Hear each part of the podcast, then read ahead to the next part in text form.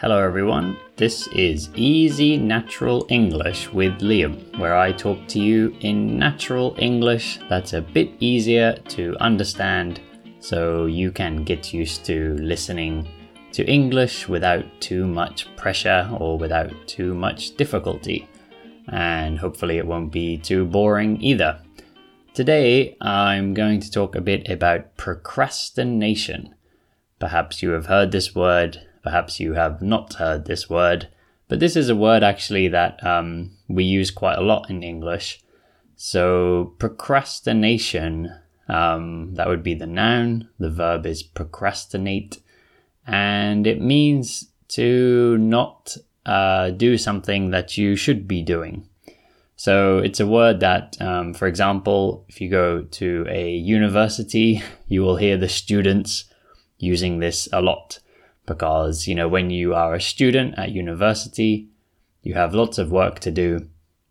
Um, but sometimes you don't really feel like doing it. You would rather go and have a, um, I don't know, go drinking with your friends or uh, maybe even do your sports clubs or something or spend time doing something else. You probably don't feel like studying all the time. So often in university, students will say, something like, I need to stop procrastinating.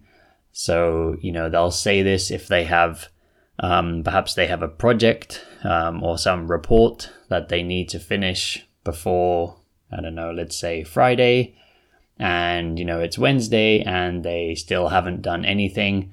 Then they'll say, Oh, I need to stop procrastinating.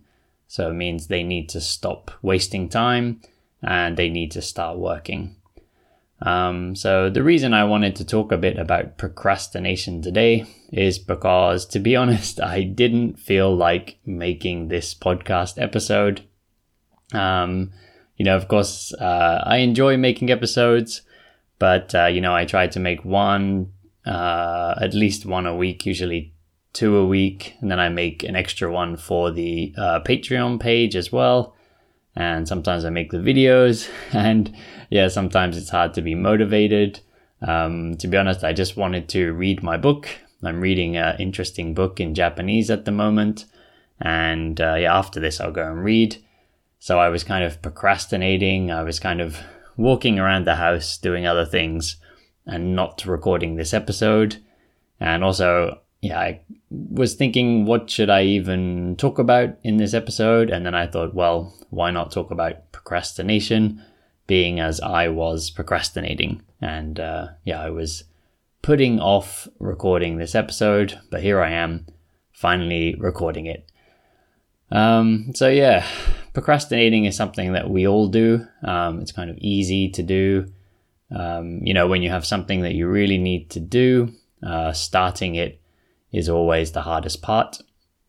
Um, you know, in English, well, I think in many languages, uh, I think people have the same expression, but in English, we say uh, journey of a thousand steps begins with uh, a single step. A journey of a thousand steps begins with a single step, or perhaps it's a journey of a thousand miles begins with a single step, something like that. Basically, every long journey begins with a single step.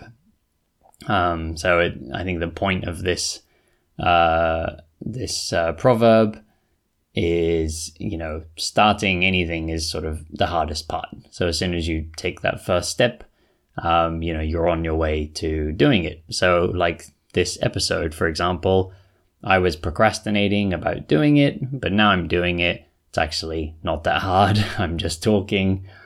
Um, you know, I have to think a little bit about what to say, but it's not that hard. Um, yeah, just setting up my microphone and my computer and actually getting, you know, pushing the record button. That was the hardest bit, really. Now I'm going. So, yeah, it's a pretty true expression, really. Um, how about you guys? Have you been procrastinating recently? I hope you haven't been procrastinating when it comes to uh, English studies. I hope you've been studying a lot. I mean, if you're listening to this episode, then you're probably not procrastinating um, because you have taken that first step, or perhaps you've been studying all day and here you are listening to some more English. So well done. um, yeah, keep it up. But um, yeah, it's pretty easy to procrastinate with things that like you know kind of seem annoying. So um, yeah, when when it comes to my studies, my Japanese studies, um, like listening to things, watching things, even reading things, I don't really procrastinate. Sometimes with reading, I procrastinate because you know reading in Japanese is quite hard. You have to memorize uh, over 3,000 characters to read at an adult level. And 3,000, you know, that's 3,000 characters with many different readings and many different meanings. Um, so yeah, it can be quite hard work reading. I'm getting better at it, but still sometimes it's sort of a bit tiring if I'm reading something difficult. So sometimes with reading, I procrastinate, but usually with watching things and listening things, I don't.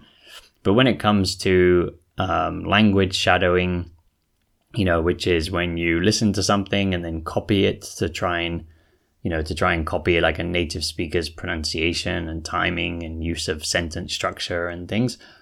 When I do this language shadowing, I sometimes procrastinate because it's quite, um, it takes a lot of mental power to do language shadowing. It's surprisingly hard. And yeah, sort of like setting things up and stuff. I usually, yeah, sometimes procrastinate about doing that.